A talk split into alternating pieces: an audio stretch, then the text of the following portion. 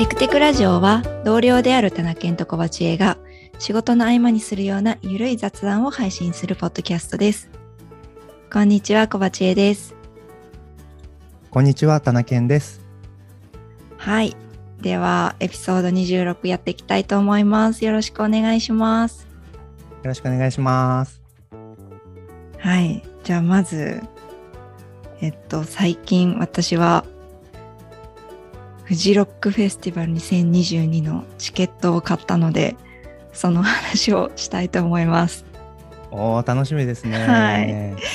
いやー、これ前にもテクテクラジオの中でも話したと思うんですけど、私はフジロックが大好きなんですよね。はい。で、もう15年ぐらいかな。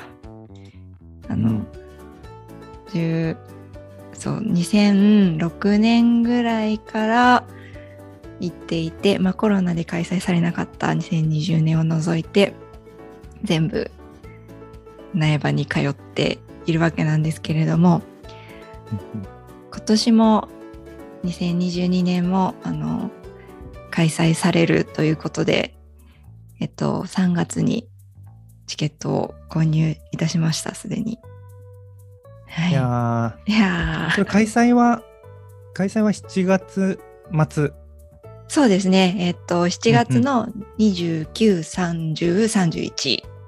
に、うん新潟県の苗場スキー場ってところで、はい、開催。フジロックなんですけど、開催地は新潟県なんですよね。はい。で、開催されてます。で、えっ、と、まあ、名前の通りロックフェスティバルなんですけど、よく夏フェスってやつの。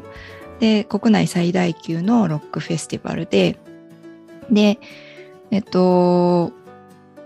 大体これまでは海外からのアーティストをあの呼んで、えっと、ヘッドライナーっていうと海外のアーティストっていうのが多かったんですけど、去年2021年は、まあ、コロナ禍っていうことで開催はされたんですけど国内アーティストだけだったんですよね。うんなんですけど今年はえっと海外からのアーティストも招聘してやるっていうことで、えっと、4月1日に第1弾アーティストが発表になっていてやっぱりそこにはあのヘッドライナー海外の方が入ってきているのでいやー今年はフジロックが戻ってくるぞ みたいな気持ちでちょっと勝手に気持ちが上がってます。いやーいいですね。海外の方も参加ということで。うんうん、でもこれ気になってるんですけど、あうの、んフジロック、フジロッカーの人たち、はい あの参加される皆さん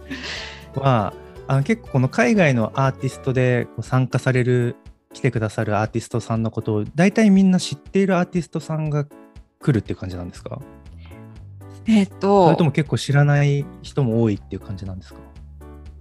私いろんな人がもちろんいると思うんですけど私うはん知らない人がたくさんいます。あそうなんだ。はい、えで日本人のアーティストも私も知らない人がた結構いるのでで、うんうんこれフェスのいいところだと思うんですけどもちろん知ってる人もいるからその人のステージは見に行くぞなんですけど知らない人はフェスに行って見てあこの人いいじゃんっていう出会いがあるっていうのがすごくフェスのいいところだなと思ってて。そうなんかステージがフジロックの場合だといくつあるのかな？結構あるんですよ。会場内にメインのやつとか、まあ、サブのやつとかでいろんなステージがあるのでなんか歩いて通りかかったりししながらあここの人いいなって思ったらちょっと足を止めて聞くみたいなことができるのでなんかそれであの気になってなんだろう。昔で言うと CD 買ってみたりとか、まあ、今で言うと、はい、Spotify とかでちょっとまた聞いてみるみたいな風になんかだんだん知ってるアーティストを増やしていくみたいな感じの、はい、か行動をします。なるほど、はい。そうなんだ。え、なんかその物販とかあるんですか？その CD とか売ってたりするんですか？そうですね。CD 今はもう、まあ、一応売ってんのかな？はいあります。で T シャツとかも売ってるし、うんうんうん。あのフェスのグッズ売り場とアーティストのグッズ売り場っていうのがやっぱしそれぞれあって。はいはいははい。い、でアーティストのグッズ売り場をまとめてそのいろんな人たちの T シャツを売ってたりとかっていうコーナーがありますね。うんうんうんうん。うんうん、でもなんかえーそうなんだ。だいたいみんな同じ窓口であのこのバンドのこの T シャツくださいみたいにしてあのまとめた窓口になってるんですけど、えっとうん何年、3年ぐらい前かなエルレガーデンってわかりますか？日本のバンドなんですけどえ、わかんないです。エルレガーデンってすごいなんか人気で人気のバンドがあって、その人たちが出演した時には単独のコーナーができてましたね。えー、すごい人気で、うん。うーん、窓口が分かれてるんですね。はい。なんか初めてそういうの見,、ま、見たんですけど、一応そう、そうやって物販もあって。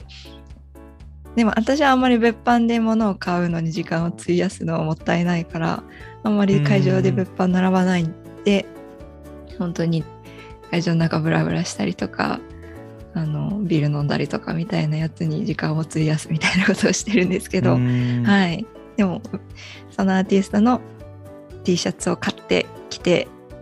ライブを見るみたいなのもやっぱ楽しいと思うので、はい、楽しそうーん、そうなんですよ。う。これ、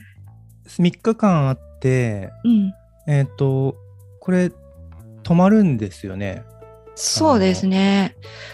あうんうんのー宿泊ってどういう感じなんですか？えっと、会場の中にキャンプサイトっていうのがあって、はい、はい。キャンプサイトに泊まる人はその自分でテントを張って泊まるっていうのが会場に一番近いんですけど、私の場合はもうそのキャンプ疲れちゃうので近くの,、あの温泉旅館みたいなところを予約してあって大体毎年同じところに泊まってるんですけどそこに行って、うん、と夜は温泉に入って癒されるみたいなことをしてます。うわー。最高そうだな最高ですね。うーんそうなんですよ。いいなえー、そうまあ、大体あのフジロックってあの山の中でやるので天気がすごい悪いんですよ毎年。うんうん大雨が降ったりとかあのなんか雨降って川があの水位が上がっちゃってなんだろう普通に道のところにまでか水が流れてきちゃって通行止めになるみたいなこととかもあったりとかしたりとか。はあは暴風でテントが飛ばされましたみたいなあとテント沈没しました水没しましたみたいなこととか、結構あるんですけどなんかそういうのも大変だなと思って安全な旅館を取ってます、あなるほど。はい。えーそうなんですよ。面白いな。いや、今、あの、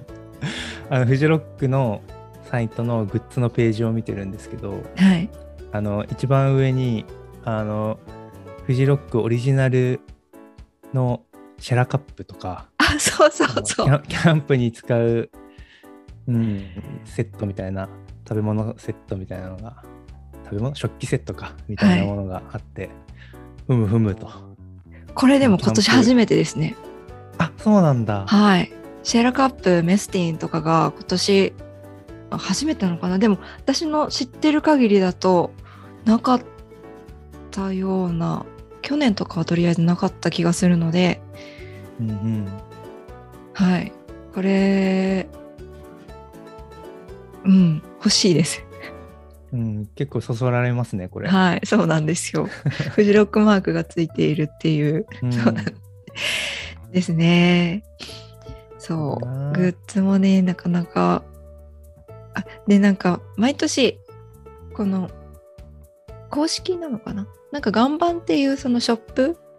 があって、そこの、あの、オリジナルアイテムで、クマのぬいぐるみがあるんですけど、えー、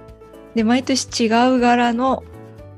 あの、ファブリックを使ったクマのぬいぐるみが出るんですけど、ほうほうそれを集めてます。えー、はい。だかあら。じゃあ、熊のぬいぐるみがいっぱいあるんですね。ごはい、自宅に10 15体ぐらいいます。ああ、すごい。はい。それだけは集めてるので、それと、いやこのシェラカップいいですね。うん、ちょっとこれほ欲しくなりますね。ね。そう。フジロッカーとしてはちょっとうん持ってたくなる。そう。で、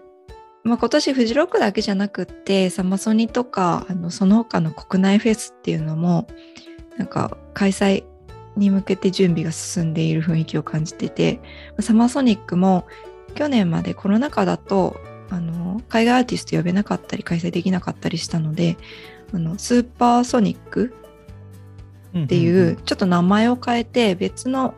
イベントとしてやってたんですけど今年はサマーソニックが復活しててで海外からのアーティストっていうのもたくさん呼んであの従来のサマソニとして開催されるみたい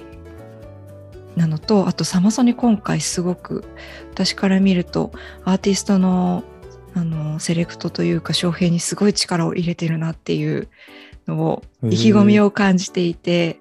ちょっと今年はサマソニも行きたいなみたいな気持ちになってます。えー、はいすごいですね。はい。小鉢さんの注目のアーティストサマーソニー参加者アーティストはどなたなんですか？いやそうだななんか私カサビアンとかもが好きなんですねイギリスのロックバンドなんですけど、まあ、カサビアンが来るっていうのもいいなって思うんですけどあとはえっと、リバティーンズっていう、もうだいぶ古いバンドなんですけど、もう、そのバンドを直接見たことがないので、ちょっと一度見てみたいなっていうのもあります。えー、はい、今、リバティーンズさんのサマソニの写真を見てるんですけど、はい、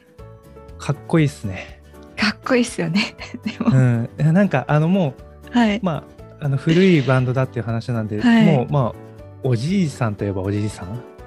同じおじいさんまでは言い過ぎか、うん、でもまあ結構年齢はいっているなというのは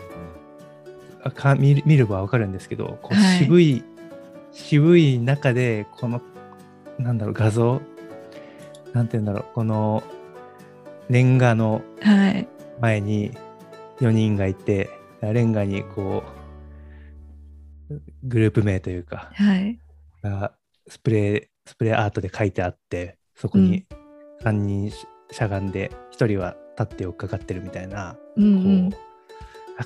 かっけえみたいなこんな年 この同じ年齢でこうはなれないよなっていうかっこよさ。ねそうかっこいいんですけどなんかこういろいろ問題も昔抱えてたバンドでその薬をやったりとかあの解散してはい、うん、したりとかみたいなことやってたバンドでなんかいろいろ問題も抱えてたんですけど今こうやって日本に来日してやってくれるっていうのが、うん、いやちょっと見たいなっていう気持ちになります。そうなんですね。はい。なるほど。そうなんですよ。っていうことであの今年もねあのフェスいろんなところで開催されると思うのでフェス好きな方もあといつか行ってみたいなっていう思っていた方もねいつねあのなんかフェスって行けなくなるのか分かんないっていうことはこのからコロナ禍で分かったと思うので、うん、行きたい時が行き時ということで、うん、ぜひ今年挑戦してみてください。いや楽しそうですね。はい。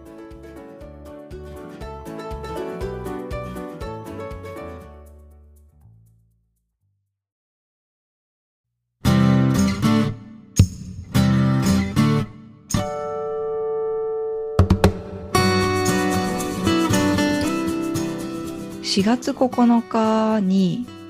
と私村田亮太選手とトリプル G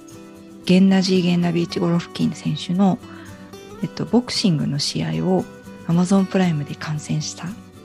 ですよ。うんうんうん。奈良さん見ました？いや見てはないですが、うんうん、あのツイッターのタイムラインで観測しました。いや、はい、はい、盛り上がっているところを感じましたね。はい。うんうん、そうあのもともとこの試合って2021年の12月29日に開催予定だったんですけどコロナであの入国？とトリプル G の入国ができなくなってしまったので延期になってで4月9日にようやく開催されたっていう試合なんですけどなるほど。はいでボクシングご存知の方にはもうなんか言うまでもないっていう情報なんですけど一応その選手の紹介を最初にさせてもらうと、まあ、村田選手は、まあ、ご存知の方も多い日本の選手なんですけどロンドンオリンピックでミドル級の金メダリストっていうのはまあ記憶に新しいかなと思うんですが、えっと、日本の定見ボクシングジムに所属されていてで、えっとまあ、試合前までは WBA 世界ミドル級のチャンピオンだったんですよね。うん、で、えっと、ボクサーとしては、えっと、日本人ってあのミドル級の、えっと、チャンピオンっていうのはほとんどいなくってでその少なあの珍しいミドル級の選手としてのチャンピオンなのでまあもうとてもすごい選手という印象ですね。うん、であと,、えーと、対戦したゲンナジー・ゲンナジービッチ・ゴロフキン選手っていうのは、まあ、全部頭文字を取ってトリプル G、GGG って書いてトリプル G っていうらしいんですけど、トリプル G って呼ばれている選手で、あの、カザフスタン出身のプロボクサーで、で、今が、えっ、ー、と、IBF 世界ミドル級のチャンピオン。で、とにかく強い選手らしくって、あの、うん、プロはま通じてノックダウンとかストップ負けの経験がないとか、KO 率80%超えとか、まあ、とにかくその強い選手がなんと日本に来日してもらってしかも日本の村田選手と対戦するっていうなんかこれはすごく本当に歴史的なすごいマッチだっていうのを聞いていて、まあ、聞いていてっていうのが、うん、あの私の夫がすごくボクシングが好きでもう日頃、ね、はいもう日頃ボクシングの話しかしないぐらい好きなんですけど。でもう本当にこのトリプル G と村田選手のは試合はすごいんだすごいんだっていうのをずっと聞いていて、うんうん、なのであの本人は昨日昨日っていうか今日4月10日なので昨日になるんですけど昨日会場の方に行って観戦しに行ってたんですけど私は行かなくて、うん、えっと、Amazon プライムで観戦をしてました。で、もうなんかすごいって聞いてたから、もう見見る前からもう試合中までずっと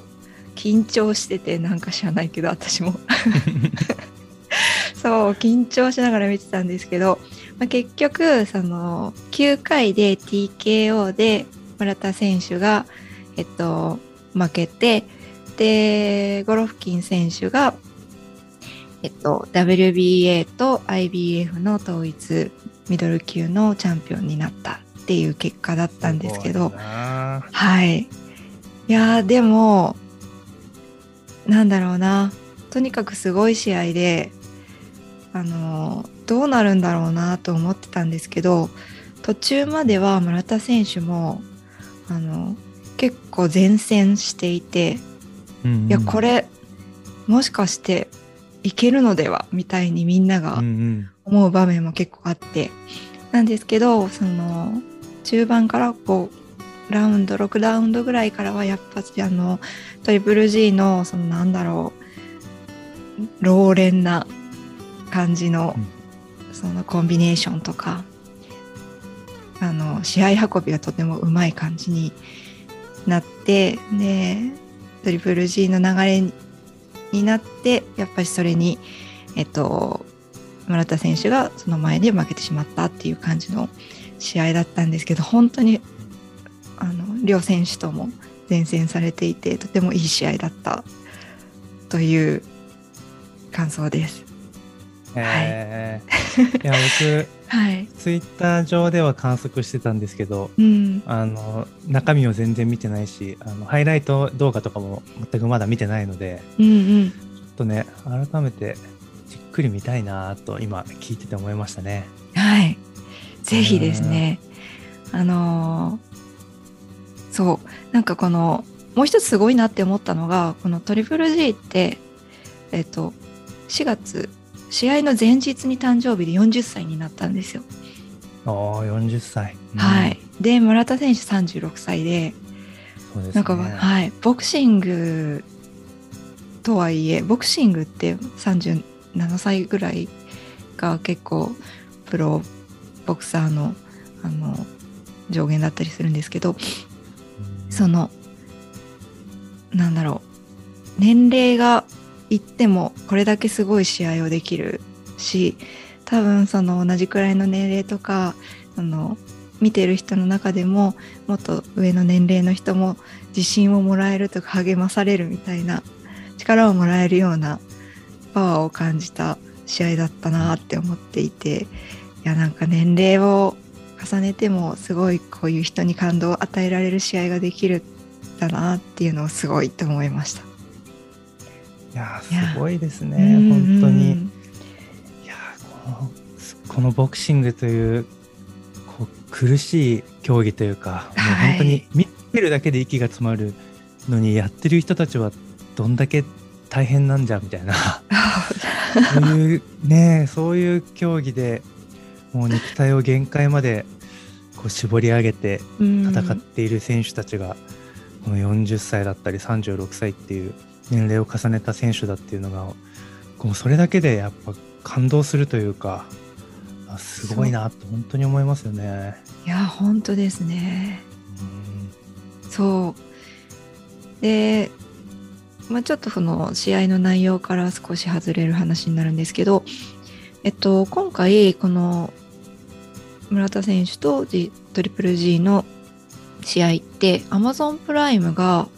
独占ライブ配信をしたんですよね。そうだったんだ。はい、そうなんです。で、あのーこのプライムビデオプレゼンツライブボクシングっていうのが、えっと、そう去年のその、そもそも開催される予定だった12月29日のうんうん試合を皮切りに、えっと、そう、あの、始めるっていう、この取り組みだったんですよ。まあ、だから今回、やっぱボクシングだと初めてなのかな ?4 月9日の配信が。で、うんうんなので、これであの、見逃し配信ももちろんプロ、あの、アマプラでやると思うし、今後もそのボクシングの配信っていうのをアマプラでやっていくらしくって、うんうんうんなるほど。はい。で、そう、アマプラすごく見やすくって、本当にアマプラ年、1年の年会費数千円でこの試合を見れるってめっちゃお得だなって思うんですけど、うん。はい。なんと、6月7日には井上尚弥選手とノニト・ドネアの再戦っていうのも独占ライブ配信決まってるらしくって、へえ。はい、ボクシングファンはちょっと見逃せないっていうか、アマプラにみんな入らないといけなくなります。いや本当ですね。はい。これ見たいな。いや僕この井上尚弥選手とノニト・ドネア選選手の、うん。ああと 前のやつを YouTube で見ててうんうん。でそれすごい熱い試合ではい。もうめちゃくちゃ面白いなと思ってあの自分のスクラップボックスにメモしてその感動した記録だけを簡単にメモしたんですけどはい。これをまたまた6月にやるんですね。ねえ。そうなんですよ。な私埼玉スーパーアリーナでやるらしいんですけど。へえいやー、そう。なんで、アマプラ、ちょっと要チェックですね。うんこの、私も、あの、WBSS の試合は見ていて、うんで、これもすごかったですよね。いい、すごいいい試合だった。えだったはい。でももうなんか、い井上尚弥選手の場合ってもう私の中で、もうか負けることないだろうって思ってるので、なんていうか、どう勝つかみたいな。わかる。はい。そういう目線で見ちゃいますよね、はいそうなんですよ。うん。なのでなんかあんましなんか見ててすごい緊張するみたいなことがないですよね、うんうん。いつも見てても。だけど今回の村田選手のやつはなんか立場的にその統一王者の試合だったんですけどなんか挑戦者目線の,、あの試合だったと思うんで村田選手側からしてみると。そうですね。経験杯からしても、